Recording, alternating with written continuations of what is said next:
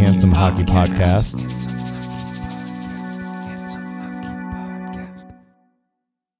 Welcome, everybody, to episode 33 of Handsome Hockey Podcast. We are once more here from rainy Portland, Oregon, which makes being inside all the more comfortable. On the days where it is nice out, however, I get to see people poop in Evan's yard. So, I mean, they're still pooping in the yard, but yeah, but they're scurrying. It's not, there's no linger, no loitering poop. It's a, it's a fast poop.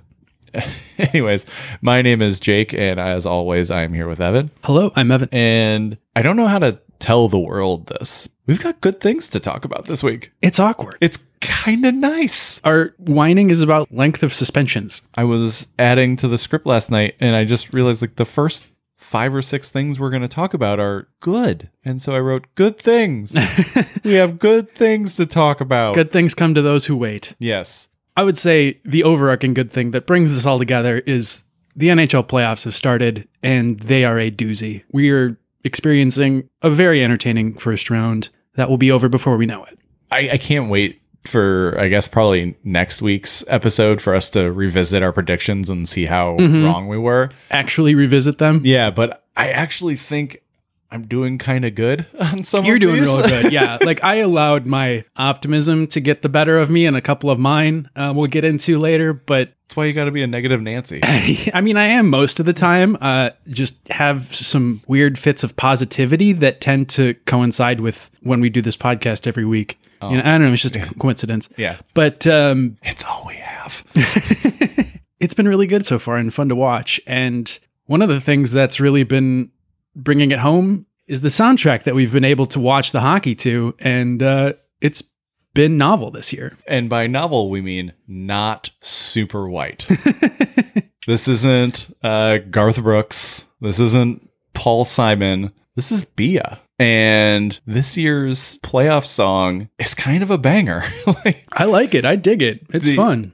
The original song, which is not NHL friendly or probably kid friendly, depending on what you allow your kids to be exposed to, It's to. explicit. Yes, yeah, it comes with it comes with a parental advisory sticker. We don't give a shit about that. Let, the record stand. We're not that old yet. Yeah, it's Um, not the most explicit thing in the world either. It's not Yeah. like but uh I do like the original music video which is neon women robbing Voldemort and his rich family in from their mansion on skates. Like that's fun, I'm all about eat the rich. Let's do it. So. especially when they're Voldemort. Yeah, especially when they're Voldemort. They're clearly a concentrated evil, which is kind of what rich people are. Mm-hmm. But if you want to sponsor us uh, with your company, uh, yeah, the original song is a banger. And kudos to uh, the original song has uh, the lyric "Wrist Stanley Cup, I can teach you how to skate." If we haven't said already, the track is called NHL Skate, which is a version of the original track called Skate. Yes. um,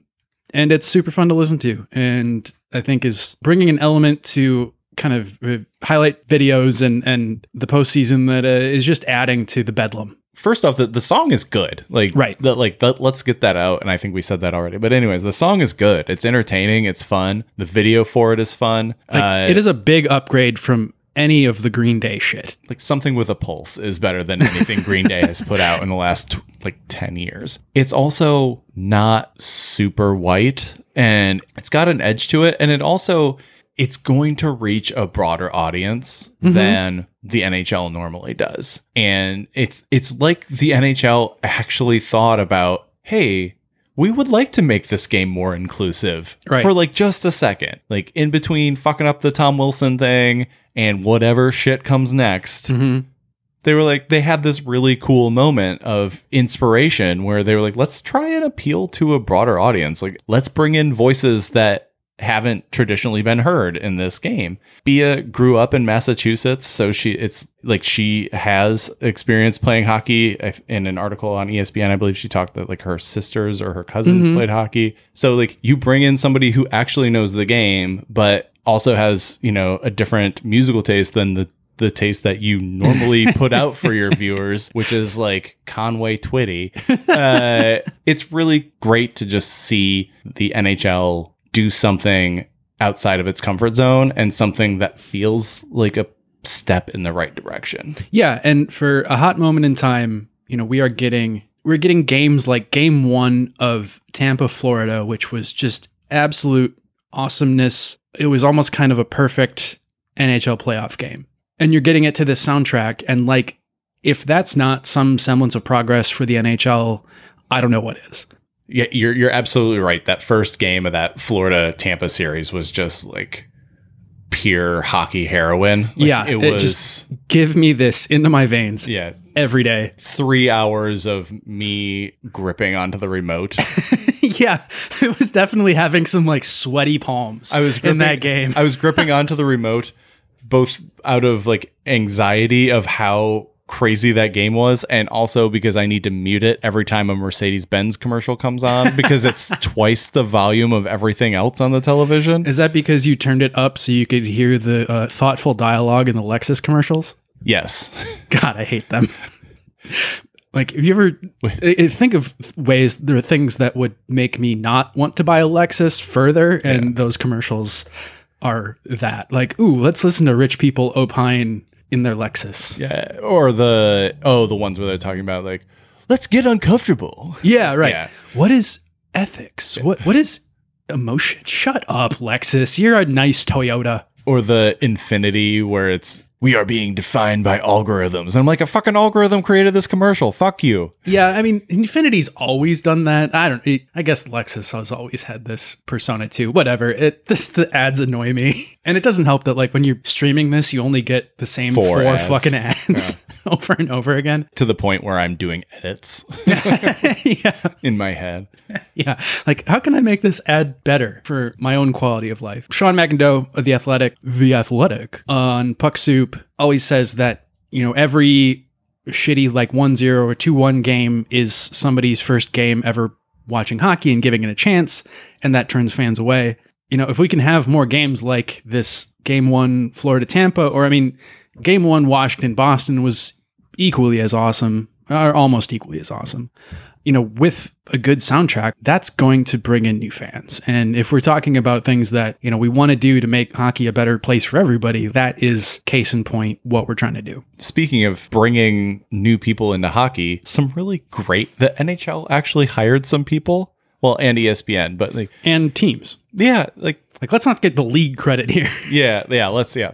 these are teams hiring people Let, let, let me. Okay, I'll, I'll step back. I'll walk back. although my- i think the league maybe did hire some people too uh, who knows Who fucking cares? no, uh, the first hire that's really kind of inspiring was ESPN hired Leah Hextall to do play-by-play for their for their NHL broadcast this coming year. Leah Hextall will be the first female to do play-by-play for NHL games in the United States. which is awesome It's so cool. i mean i think some regional broadcasts have had women doing play-by-play Absolutely, like the Fox Sports broadcast, or sorry, Bally Sports, or whatever it is. but for a national, you know, this will be a first. So she brings a lot of professional experience to play by play. She's been in the business for a really long time and uh, has done some really high level play by play. So, you know, I think this is a really great pickup for ESPN and just gives you a reason for excitement to see where the display of the league is going. She was the first woman to call an NCAA men's ice hockey championship game for ESPN back in 2019 when they did when they had the Frozen Four. She's been on the all female broadcast for Sportsnet up in Canada. So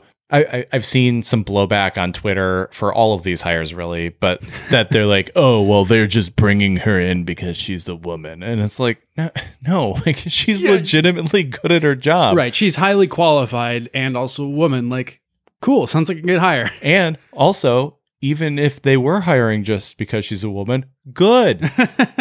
Because maybe Yeah. it'll open the doors for other women to get to come through. Like Well, you have to see it as, I would say, a corollary of how the league and certain regional broadcasters have brought women into the booth. And with some success. I mean, AJ Mleczko's been really good. Kendall Coyne Schofield's been really good. Like, uh, you know, I, I think it's been lovely to hear women's voices call hockey games because you can see, like, they deserve to be there just as much as the men. And in some cases, bring an element that we've hadn't had before. It's a little bit less kind of stodgy and, you know, old white men Don Cherry esque. It's a little bit more fresh and accessible. And it's, I don't know, I like it. It's just nice to hear different voices Mhm. than the like six that we've been hearing for the last 20 years. It's just nice to hear different voices. You know, we've we've had largely the same three or four commentators for every national broadcast for the last 15 years or so. Let's get new people in. There's there are people who are cutting their teeth on these regional broadcasts or doing games via Twitch or whatever who are doing a great job of building up their skills and their repertoire. So like, like let's bring some fresh blood in. Like this is awesome. This is going to be one of the best things about ESPN and TNT now that there's two teams covering hockey you're going to see more people and so they Mhm. there aren't enough or there are too many places for them to just be all filled by retreads. We are thrilled to see Leah Hextall come to ESPN and start calling games. It's going to be super rad to see and hear new Mhm. voices calling the the sport that we love. Um, speaking of new voices in the sport, somebody who has always been around the sport but is you know entering in a brand new way. Megan Duggan was hired by the New Jersey Devils to work in their hockey operations department. And Megan Duggan is Team USA Olympic great and an absolutely dominant hockey player who we've actually uh, talked about on the podcast before in one of our very, very early episodes. We talked about Megan Duggan for probably 45 minutes one episode. Yeah. Or at least like 20 minutes talking about how incredible of a hockey career uh, they had had. Megan is believed to be the first openly gay person to work in hockey operations for an NHL team. I love it. She was an absolute terror on the ice rink, and I can only suppose that she's going to help out a young team in whatever duties that they assign to her. it's the same kind of idea as bringing in Kendall Coyne Sco- Schofield, right? You are giving an opportunity to, to a highly skilled player mm-hmm. to come in and work with your team, work with the operations side, and at the very least. One of the cool things about this is a job in hockey operations can lead to the next rung and the next rung and the mm-hmm. next run. And how cool would it be to see Megan Duggan to be a GM somewhere or Oh, yeah. president of hockey operations somewhere. Like, how incredible would that be to be able to cross that one off the list of, oh, thank God we now have a, a female GM. Well, I hope she gets utilized in a similar capacity to how Kendall Coyne Schofield has been utilized since being hired by the Blackhawks at the beginning of this season, and that they've just kind of been trying to figure out what she can't do, and that she's just been doing everything. She's been behind the bench, she's been running practices for the Ice Hog, she's been doing color commentary, she's been all over the place, and that's exactly what we're looking for. Cheers to Megan Duggan. Props to the New Jersey Devils for making this hire. Yeah, Duggan told ESPN, I'm looking forward to getting to work and adding value in an area that I've committed my entire life to, but I also hope people see this and realize there's a space for those who haven't traditionally been in these roles, women or BIPOC community members.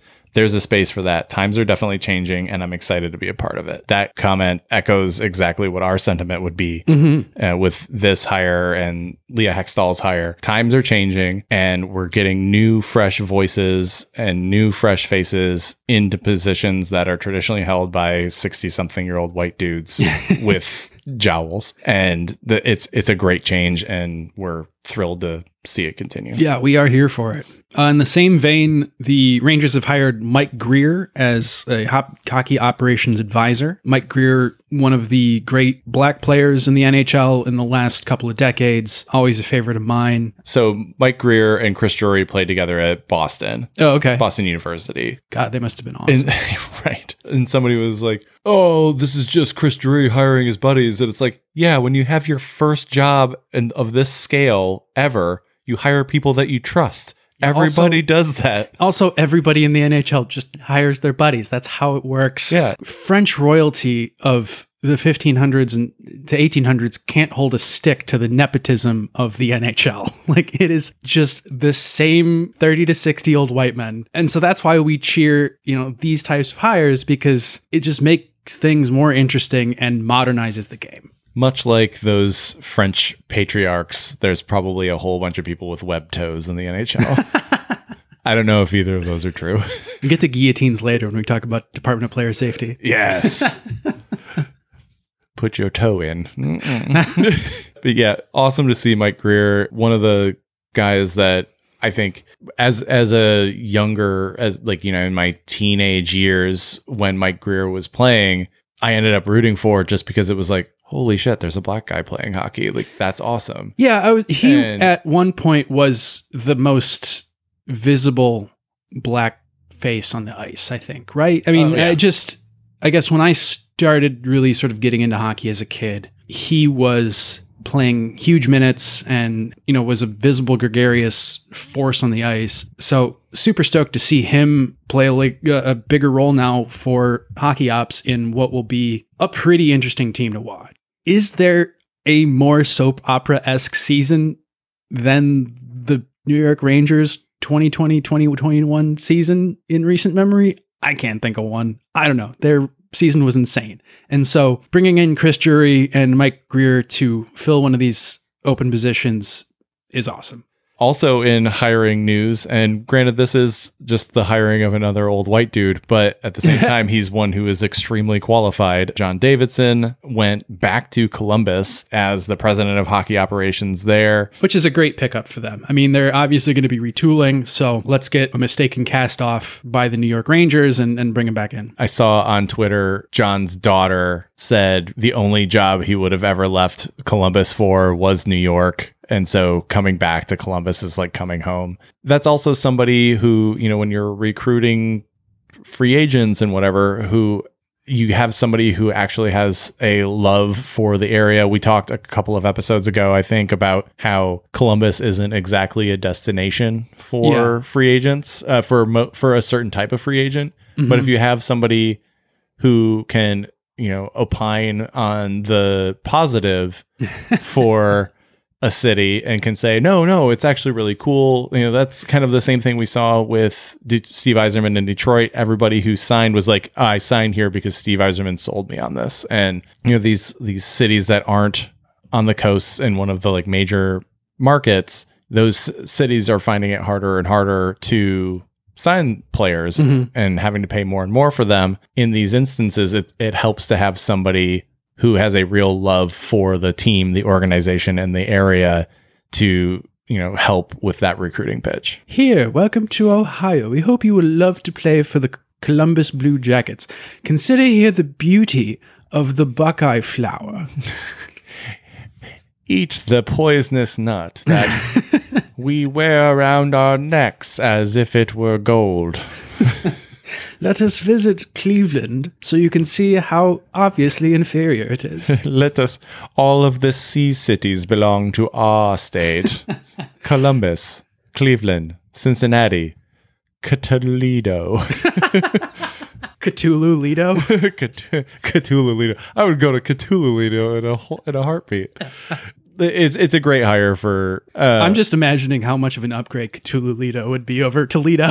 Toledo is it's fine. yeah, it is fine. Now that we've established that John Davidson going to Columbus is a good thing, we can get on to the thing that is the thing. That Columbus is not a part of. Thank you for that, Torts. Thank you. As we watched you submarine the career of Patrik Laine and the playoff hopes of of Columbus for the last time.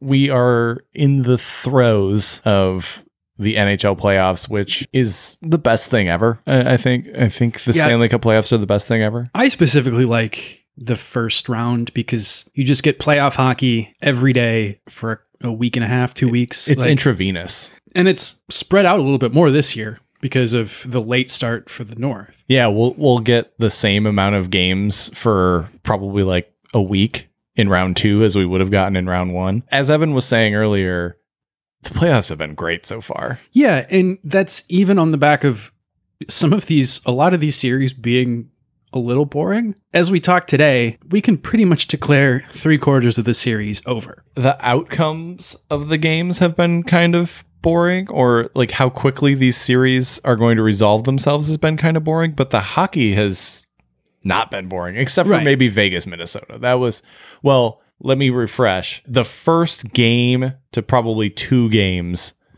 of that Vegas Minnesota series were super boring. Well, it, there were a lot of chances. The goalies made a lot of really good saves too. But yeah, it was what one nothing. You know, there was a lot of kind of I think it was game. Back- yeah. yeah. I think it was game two where I texted almost everybody I know who cares about hockey about how shitty that series was.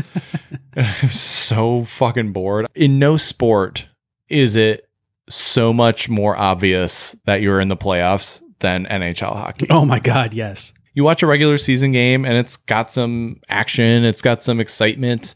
Mhm. You know, it's a physical game. It's an inherently physical game, so there are big checks. Big every check is huge in the in the playoffs.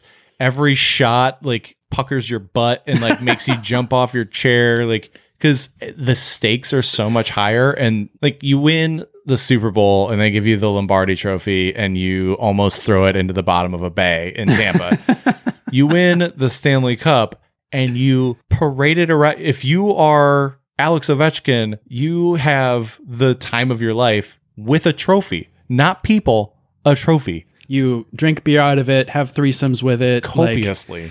You know, it, it uh, it's my favorite time of the year. Going back to what Evan was saying about these series largely being over, it's totally true. Like most of these, even by the end of the day, we're recording on Sunday as per usual.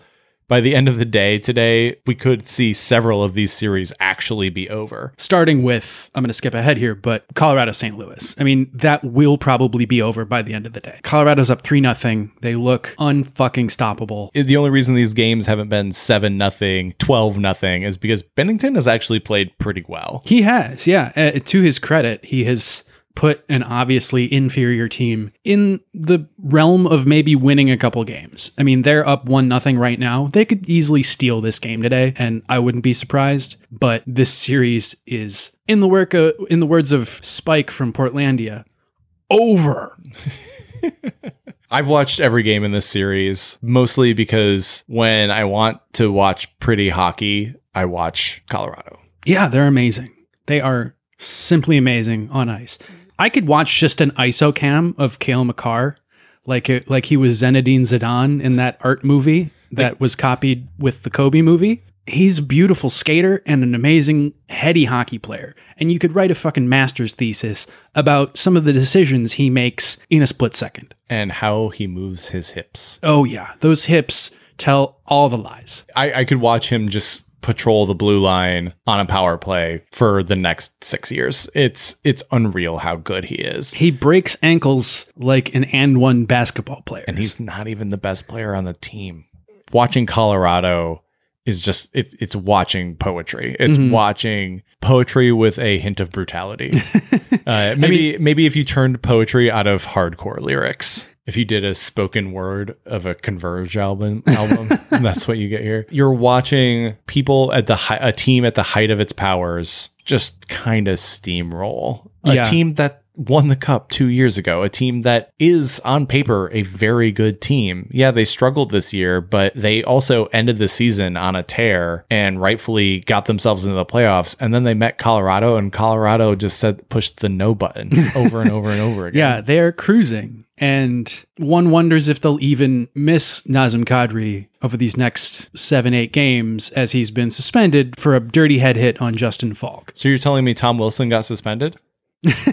No, uh, apparently George Parros's machine stuck, and Tom Wilson's games didn't come out of the vending machine until Nazem Kadri was at the machine. So he got stuck with Wilson's games. So Tom Wilson got suspended. Nope, that's a negative Ghost Rider. Pattern is full. You're you're saying no, but what I really think you mean is yes, Tom Wilson got suspended. I mean, he fucking should have been, but instead, yeah, Nazem Kadri got eight games for what is a bad hit, and he has a history of bad hits. Kadri's hit was sus- Absolutely. eight games is Seems a lot. Like a lot. What we would have rather seen was Tom Wilson get one or two games, and Kadri get like five. Five or six. I'm glad that the Department of Player Safety came down on a hit that thoroughly deserved to be suspended for. Mhm. And you're right, Nazem Kadri has been suspended in the playoffs alone, I believe twice. It's like it's fucking automatic. Like people were making jokes about Nazem Kadri getting suspended in the first round, and then it manifested itself. Oh man, that uh,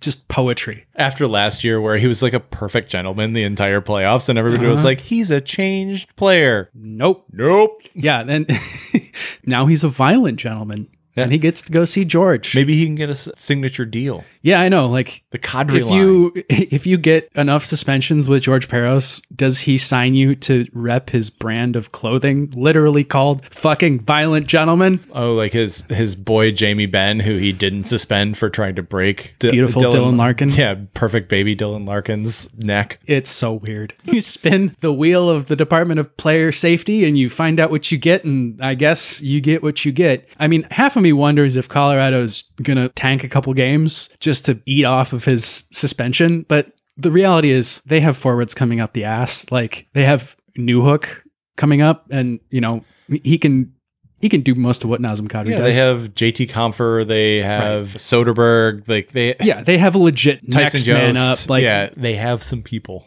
yeah, they they aren't going to miss him however long he is out into the next series. Who do we think they're going to play in the next series? Oh, it'll be Vegas for sure. Like that Yeah. series is toast. We we I'm t- willing to call that series. we talked about how boring it was a little bit ago, but you wrote in the notes that Minnesota kind of threw the first punch and But they Vegas, threw their best punch. Yeah, and Vegas absorbed it. Yeah, you got a master class from Cam Talbot in game one. Mhm. 40, I think 40 save shutout. And honestly, Talbot played very well in game two as well. I would say all of Minnesota is playing very well. Vegas is just that good. And Minnesota won the first game and then went up two goals in the second game. And then Vegas said, okay, it's time to turn it on now. And then they did. And Marc-Andre, Andre Fleury, I was like rolling that R. Marc-Andre. Uh, Marc-Andre Fleury looks unbeatable. I mean, Cam Talbot is playing out of his mind, but Vegas is just better. You know, you have Alex Tuch who can just go Alex Tuch sometimes. Reilly Smith is starting to make an appearance after kind of being hidden all year. I'm willing to de- declare this series over, even though it's probably less over than most of the ones we're going to talk about immediately after this. You know, Minnesota should be proud of this season, even if they get bounced from this round. Like, they're going to be a playoff team for the foreseeable future. They really found something in Kirill Kaprizov, and he's. For the most part, delivering in the playoffs. Vegas is just the Borg. They will they'll take a bad hit from your phasers and then they will recalibrate and then your phasers won't work. This series feels like it's over. I could see Minnesota winning another game, making Mhm. it go six, but For I sure. think for the most part, Vegas is in control. And this is without Max Pacioretty. So Mm-hmm. if he is able to come back, Watch out. watch out Colorado and Yeah. what everybody wants to see just for the pure grace and beauty of it is that Colorado Vegas series and At full force. it feels like it's coming. Yeah, we were. It was a little bit in doubt, especially after Minnesota took Game One. But you can tell that that Vegas is just turning it on, and Minnesota could easily steal another game. But uh, But that's what it would be. It would be stealing a game. Mhm. Meanwhile, so we've talked about this uh, the West uh, out east. We'll just jump from coast to coast because nobody cares about the innards. the Boston and Washington series also feels very much like it's done. yeah, I thought it was going to be more competitive after the first couple of games. But you can kind of see Washington's heavy hitting in that first game. Now all of a sudden they like can't catch Boston's forwards to hit them. You can kind of see Boston's like creativity and speed taking over a little bit. Watching games three and four, it has felt like Washington ran out of gas. Yeah, and, like where's Anthony Mantha? Like Ovechkin is out there doing his best, and I mean, playoff Ovechkin is a thing of beauty. I would say that team is a little shell shocked right now. Part of it is their goaltending situation cannot be driving confidence into any of those players. B, they're big. And C, they can't keep up with Boston. I mean, like, it, They're old. I don't want to like fall into some ageism trap, but when you have a team that is largely built on the backs of people who are 30 plus, who have gone deep into the playoffs every year for the last what five six years. Mhm. That's an extra season or you know season or two's worth of games that you're piling up, and that's that's a lot of wear and tear. And especially with the grueling pace that this season was, Mhm. with very few days off, very few practices, like Right. little recuperation time. yeah, you kind of see Washington hitting a little bit of a wall here, and just yeah, they can't they can't kind of keep up, and like Also out east, Pittsburgh and the Isle are putting in a doozy. yeah, this series is very much not over. And you know, in typical Barry Trotzian New York Islanders fashion, the hockey isn't the No. prettiest. The Islanders took games one and four. Pittsburgh taking two, games two and three. We talked in our last episode about how the Islanders may have figured out Tristan Jarry uh, Mhm. by shooting on his, let's say, less developed glove hand. Yeah, it, he let in some pretty embarrassing goals for an NHL goalie. And that has continued. Uh, they just haven't been able to execute the shoot on the glove hand play as much as they would have liked. Yeah, and I think that's probably on a, a strategic. It- it's probably a strategic move. adaptation by Pittsburgh to limit shots from that side. Yeah, in one of the games, I think it was in game four, uh, Mathew Barzal came in down the right side and on Tristan Jarry's glove hand, and they show that Jarry was way overplaying his glove side and leaving his blocker side open, and Mhm. Barzal went for it and hit the post. The commentators pointed out that seems to be because of the fact that Jarry has been beaten glove side so many times. Oh yeah, A- And so that that is a, a continuing storyline of that series. Another storyline is that Varlamov is out and Sorokin Mhm. got the start for game four. Varlamov looked in game three, he looked incredible and then awful. Like there Yeah. he had some unreal saves, but then the some of the goals he gave up were just bad goals. One he just stared down and didn't react to, and it was like, what the hell? It was like he broke for a second. his controller just kind Yeah. of ran out of batteries for a minute. I, I still think Pittsburgh might take this. The Mhm. kind of the flip of the script that I really didn't anticipate though is Sorokin playing Yeah, and you- playing well. Like Sorokin, he's 25. He's played in the KHL playoffs for numerous seasons, so he's battle tested. He's got that playoff experience. Um, but I just didn't foresee Varlamov getting yanked and Mhm. or playing to the point where he would get yanked. So with Sorokin coming in and playing really well, that's kind of a game changer for me. You don't know what that a hot goalie in a playoff series can always flip things up on on its end. So, Edmonton, Winnipeg, it's over.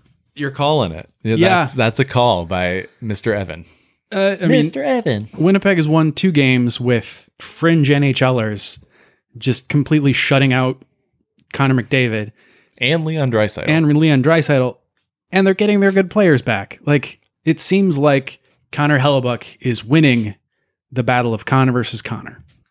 This game is this series appears over unless Connor McDavid can find another level that he hasn't had through two games. I mean, that- like you would think he could turn it on at some point, but he hasn't.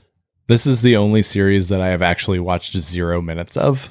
I've watched a decent amount, and Winnipeg is just playing in a way that we didn't really think that they could defensively. I said I wasn't ex- I wasn't excited for the Toronto Montreal series, and then I watched it, And that like, was a "Oh, lie." I was like, oh fuck.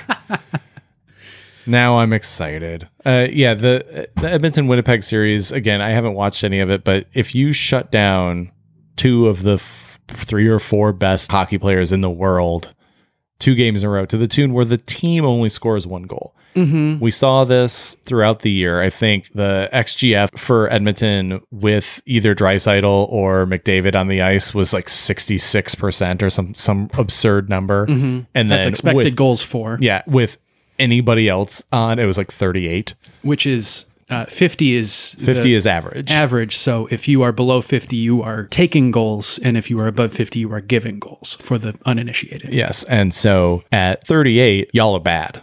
Y'all real bad. Y'all real I'm willing to declare this over. Again, I haven't watched a single second of it, so I'm going to defer to you. But however, if I reserve the right to say, wow, Evan, that was a silly thing you said there, uh, in the future if you're wrong. Sure, I'll I'll eat crow. Is the Toronto Montreal series over? Oh, absolutely not. It is just getting started. Talk about a drama filled series in two games. That first game was both a buzzkill and a pretty incredible game in that Tavares getting knocked out with a horrible accidental injury. It seemed like it just kind of zapped Toronto. And those teams are a little bit more evenly matched, I think, than we thought they were going into the series. Montreal is showing that they have the depth and they can hang around. I'm still sticking with my original proposition that Toronto wins it out, but yeah, Toronto, uh, uh, Montreal is going to be a little bit of a sticky team in this. We saw a good Carey Price in game one, and we saw good Austin Matthews in game two. Uh, Matthews had a tap in goal that it is technically a tap in goal, but the degree of difficulty on that tap in goal was pretty high. And also being in the right spot, that's what makes a good goal scorer above skill and the ability to shoot the puck. It's being in the right place to shoot the puck in the net. That's really what makes Austin Matthews special in my eye. He also had two assists, and I think the highlight of the game for me wasn't any of the goal scoring. It was I forget who the defenseman was for for Montreal. It might have been Chiarot. Ben Chiarot. Yeah, it's Chiarot. And he's just like kind of tossing Matthews like a rag doll, and Matthews is just laughing the whole time. oh yeah, it's so funny. I loved it. Like and yeah, apparently Don Cherry didn't like Austin Matthews. He thought he should have been more angry and pushing back on Ben Chiarot. And it's like, no, mm-hmm. that was the fucking way to do it, man. He was just embarrassing Ben Chiarot. Like, what is this Joker doing to me? He's just Does he- squirming and laughing. Does he realize how much better I am than him? I'm surprised Don Cherry didn't say he needs to be more like a white person and less like an indigenous peoples person. Yeah. Uh, may he rest in hell. So John Tavares knocked out with an incredibly scary injury that we wish happens to no hockey player ever. But unfortunately, being a professional hockey player, playing at the speed that they do, this is an unfortunate and infinitesimal yet real risk to any player. He absorbs a really big hit. He's kind of sent sprawling and just happens to be sent sprawling in a way that puts the back of his head directly in the path of Corey Perry's knee. Corey Perry's knee hits the back of his head. That's all she wrote. John Tavares, you know, seen unfortunately to his family and fans struggling on the ice. Yeah, really scary for everybody to see. Tough for everybody to see. Considering you had to see it over and over and over and over and over again. If Right. you watch sports, watch the game cast on Sportsnet, or if you watched it on NBC, it was like, hey, guess what? We're going to show this horrific accident hundreds of times. Yeah, it was shown ad nauseum. And I understand, you know, there's some value in having to show it somewhat so people know what happened, can clearly see that it was an accident and not a malicious play by Corey Perry, and also see the human toll that we don't talk about in hockey very often. Yeah, TSN and some of the Toronto news organizations really took it to another level and kind of an exploitive level, just showing the hit over and over again and then showing, you know, really bad shots of him struggling to get up or bleeding on the ground or whatnot and just showing like terrible headlines like Captain Crunch and shit like that. And it's like you could have shown him on a stretcher giving a thumbs up coming off the ice after this horrible injury and you chose not to. You went with angering, sensationalistic angle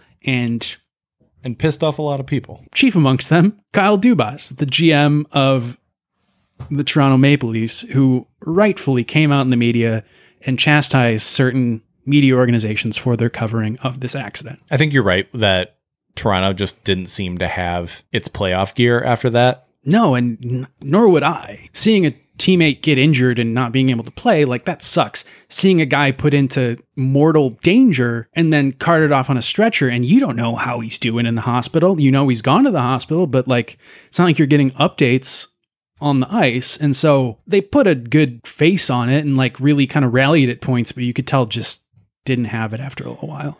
Yeah, and Montreal wins the game on a beautiful goal by God, Paul what Byron. goal. I know. What, what a hell of a goal. Paul Byron is getting tripped and goes top cheese from his knees on the penalty kill. Absolutely masterful single effort on his part. And that stood as the game winner. Like, how amazing is that? It sucks that the Tavares injury overshadowed such an amazing performance like that in this game. And really, the Tavares injury overshadowed the entire fucking game. Like it let's not Tavares coming out releasing a statement that he's feeling better, and then them coming out and saying this is a concussion issue. There's no neck or spinal injury, which I mean, you saw the hit, you think this guy could be dead. No doubt about that. Or, you know, this guy's career could be over. And it doesn't look like that's going to be the case. It looks like it's going to be his helmet mitigated the issue and he's got a really bad concussion and will be able. I mean, I would suppose he might be able to resume his career.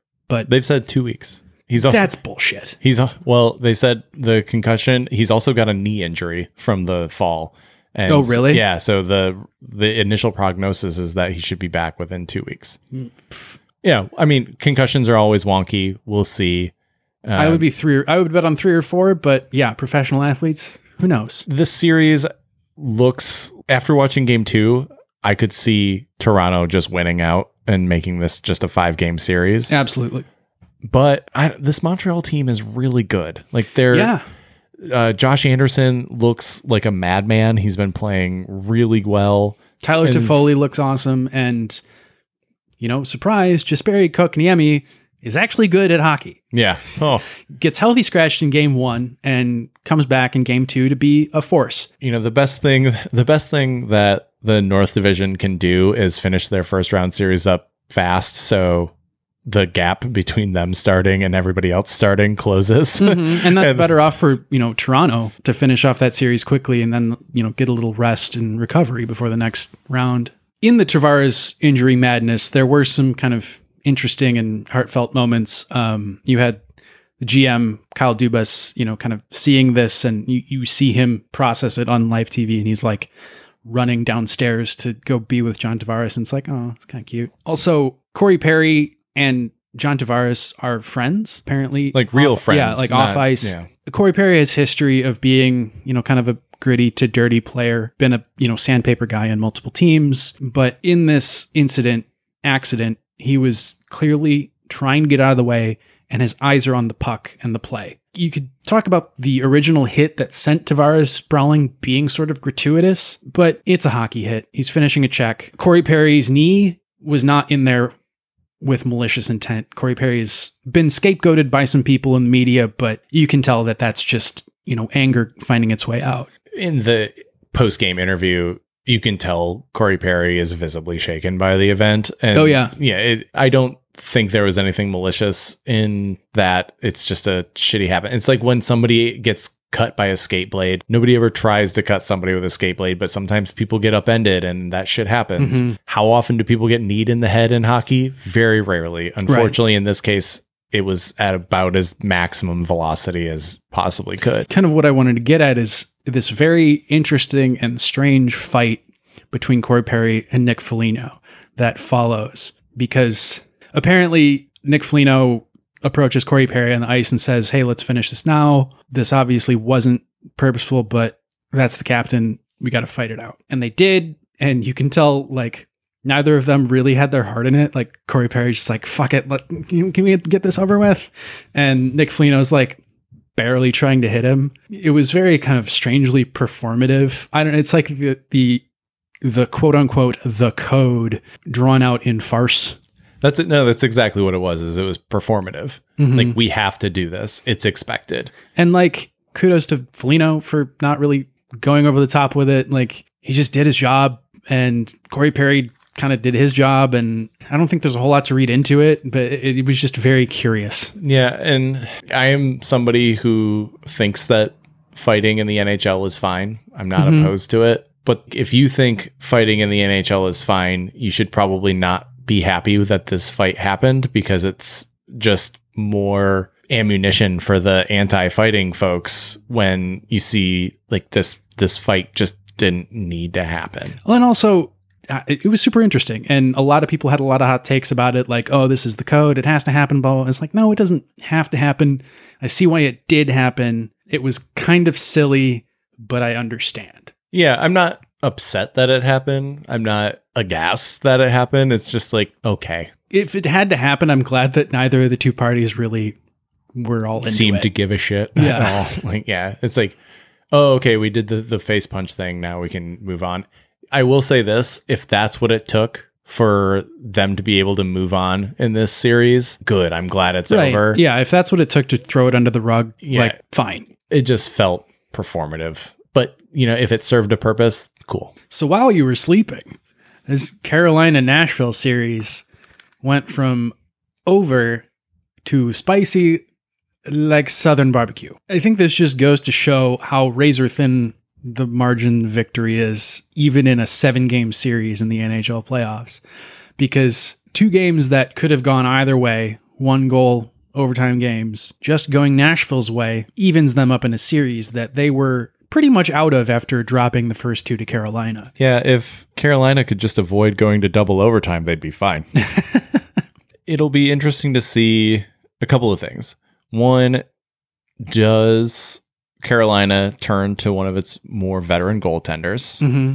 Nedeljkovic looked really, really good for a couple of games, and now has had a, a couple games. I don't even think he struggled. I think it's just Nashville's found a way to get pucks past him. If I were Rod Brind'Amour, I would probably bring Mrazek out for at least a game. I mean, he's a veteran goaltender. He's pretty dang good. He can get hot. You know, uh, Delkovic has played a lot recently and with good reason, but Mrazek was only probably not the starter in these games because he's been hurt and hasn't had the opportunity to look good. Nedeljkovic is a rookie and he has had an amazing rookie season, but they've got to know that he's going to hit a rookie wall somewhere. I think you trot Mrazek out. They're both quality options, but you've watched Nedeljkovic give up four goals two games in a row Mhm. to a team that has had difficulty scoring goals. This Nashville team could be both Dr. Jekyll and Mr. Hyde.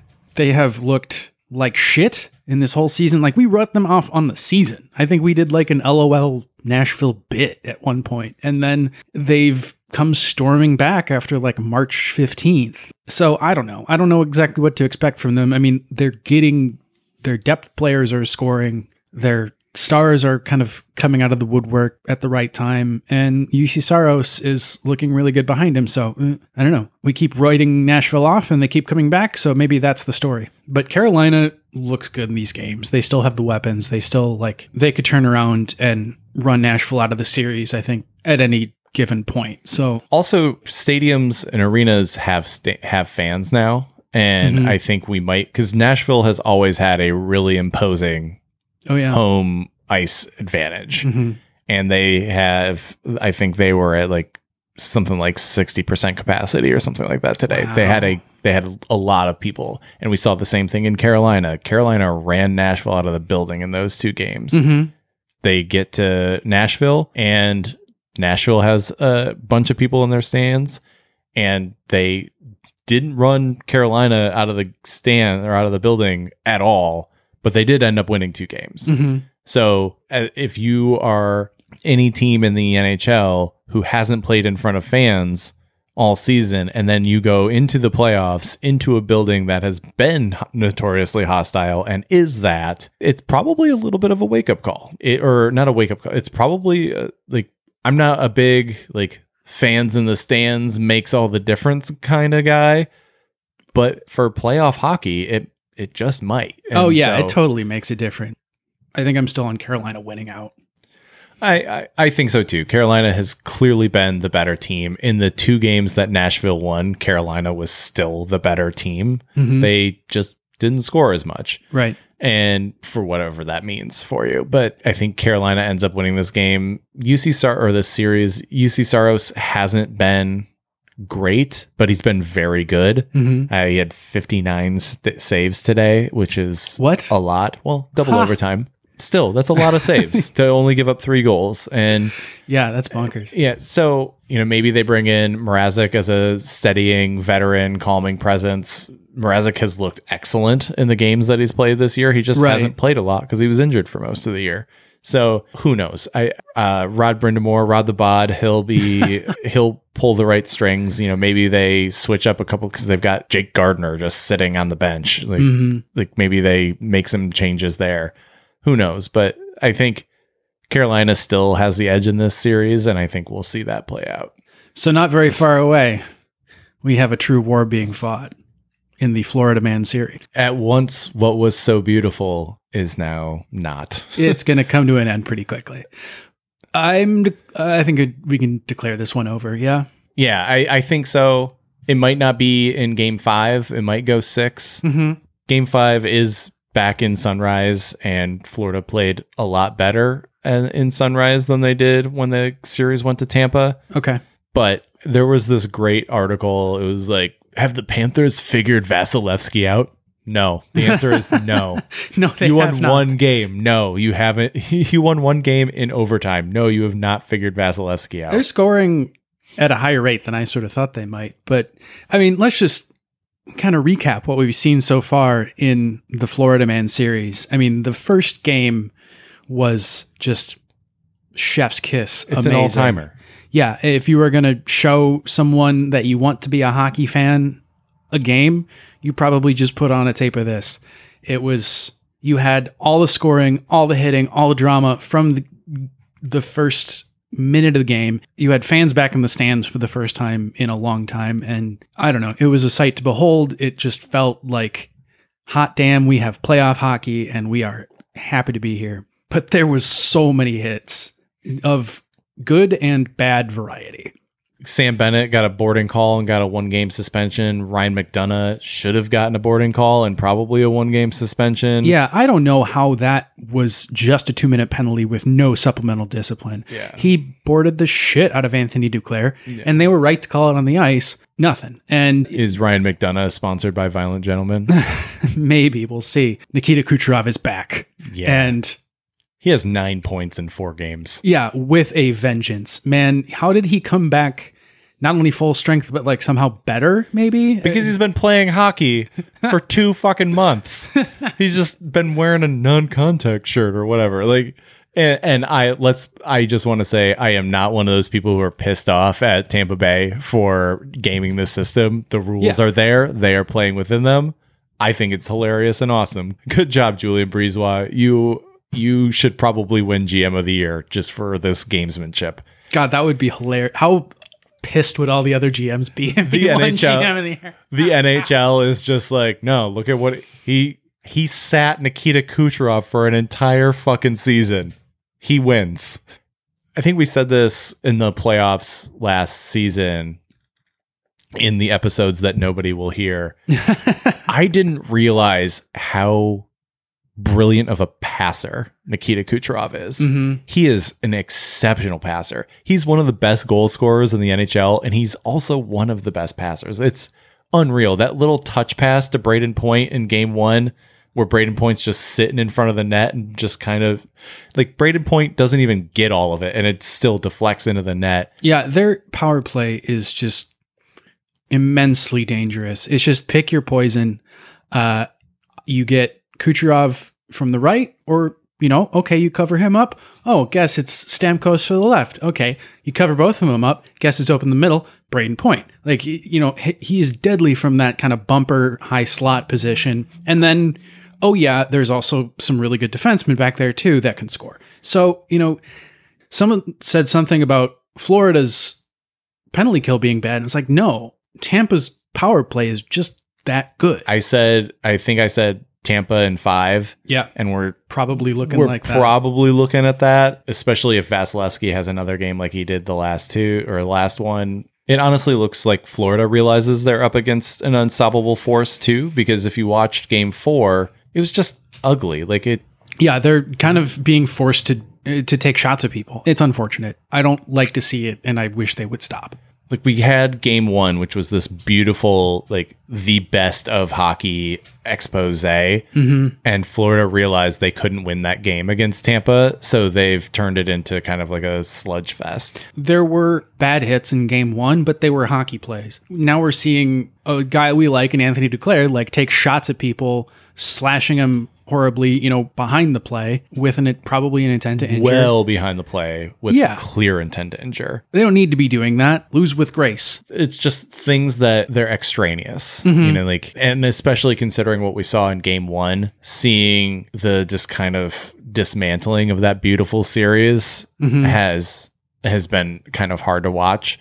But is there anything more Florida man than that? What we might see is we might see some retribution against Anthony Duclair Yeah. and maybe Patric Hornqvist. He might be a wanted man. Well, we talked about this when we were talking about the the Corey Perry John Tavares situation where Nick Foligno was like, "Hey, we just have to do that." The the smartest thing Florida did in game 4 in a game in which they were thoroughly dominated, I thought, was not play Anthony Duclair for the last like 5 or 6 minutes after he gets out of the box for that penalty and just sitting him down For his own safety. for his own Witness safety protection on the bench. it's not like floor or it's not like Tampa has like these huge bangers or like guys who are gonna punch face all day, but they do have Patrick Maroon, they do have Luke Schenn, they have guys who Yeah. can do it. Tampa was ready for Florida's best and is now probably also going to play down in the dirty trenches with them to uh, some degree. I think we're going to see, yeah, as you said, some retribution.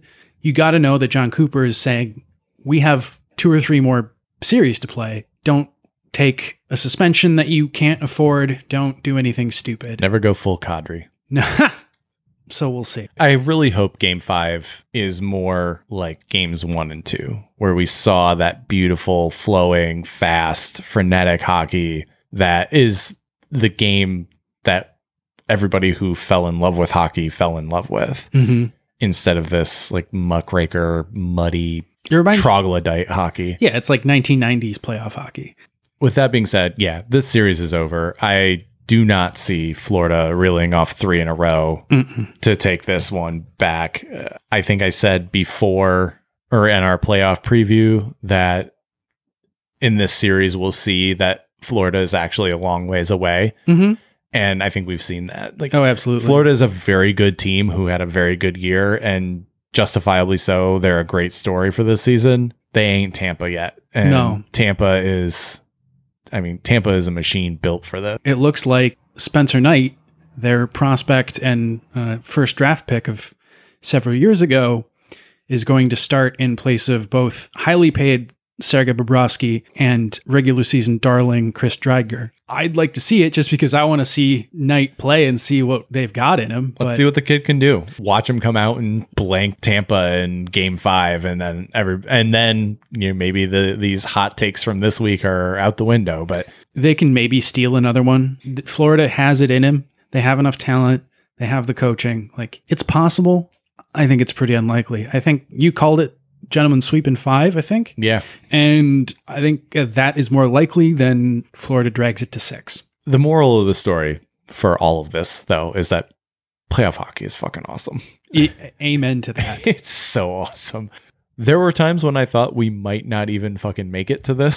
So like the fact that we Yeah. got here and we're having fans in the games, like that game the games in Carolina and Nashville were loud. Like it was unreal how loud it was and I for how many people were in there. And I'm just thrilled to be able to see playoff hockey with crowds. Even with you know a quarter, half, 60, 75 percent of fans in the building, you can still get the effect. With that, I think like we said, we only really had good things to talk about. Yeah, I think we got some more hockey to watch. go watch some hockey. Thank you, as always, for listening to us. If you want to reach out or view like whatever oddities we put on the internet, including spray painted army men, you can find us all over the internets at handsomehockey.com is our website, Handsome Hockey Podcast on Instagram, at Handsome Hockey on Twitter, or you can email us at handsomehockeypod at gmail.com. We've also got a Facebook page that you can check out. Yeah, and obviously you're listening to us somewhere, but we are on Spotify, Apple, Google, Amazon, Stitcher, TuneIn, Overcast, Red Circle, and uh, occasionally on YouTube. Thank you very much for listening. Stay handsome, everybody. Restez beau tout le monde.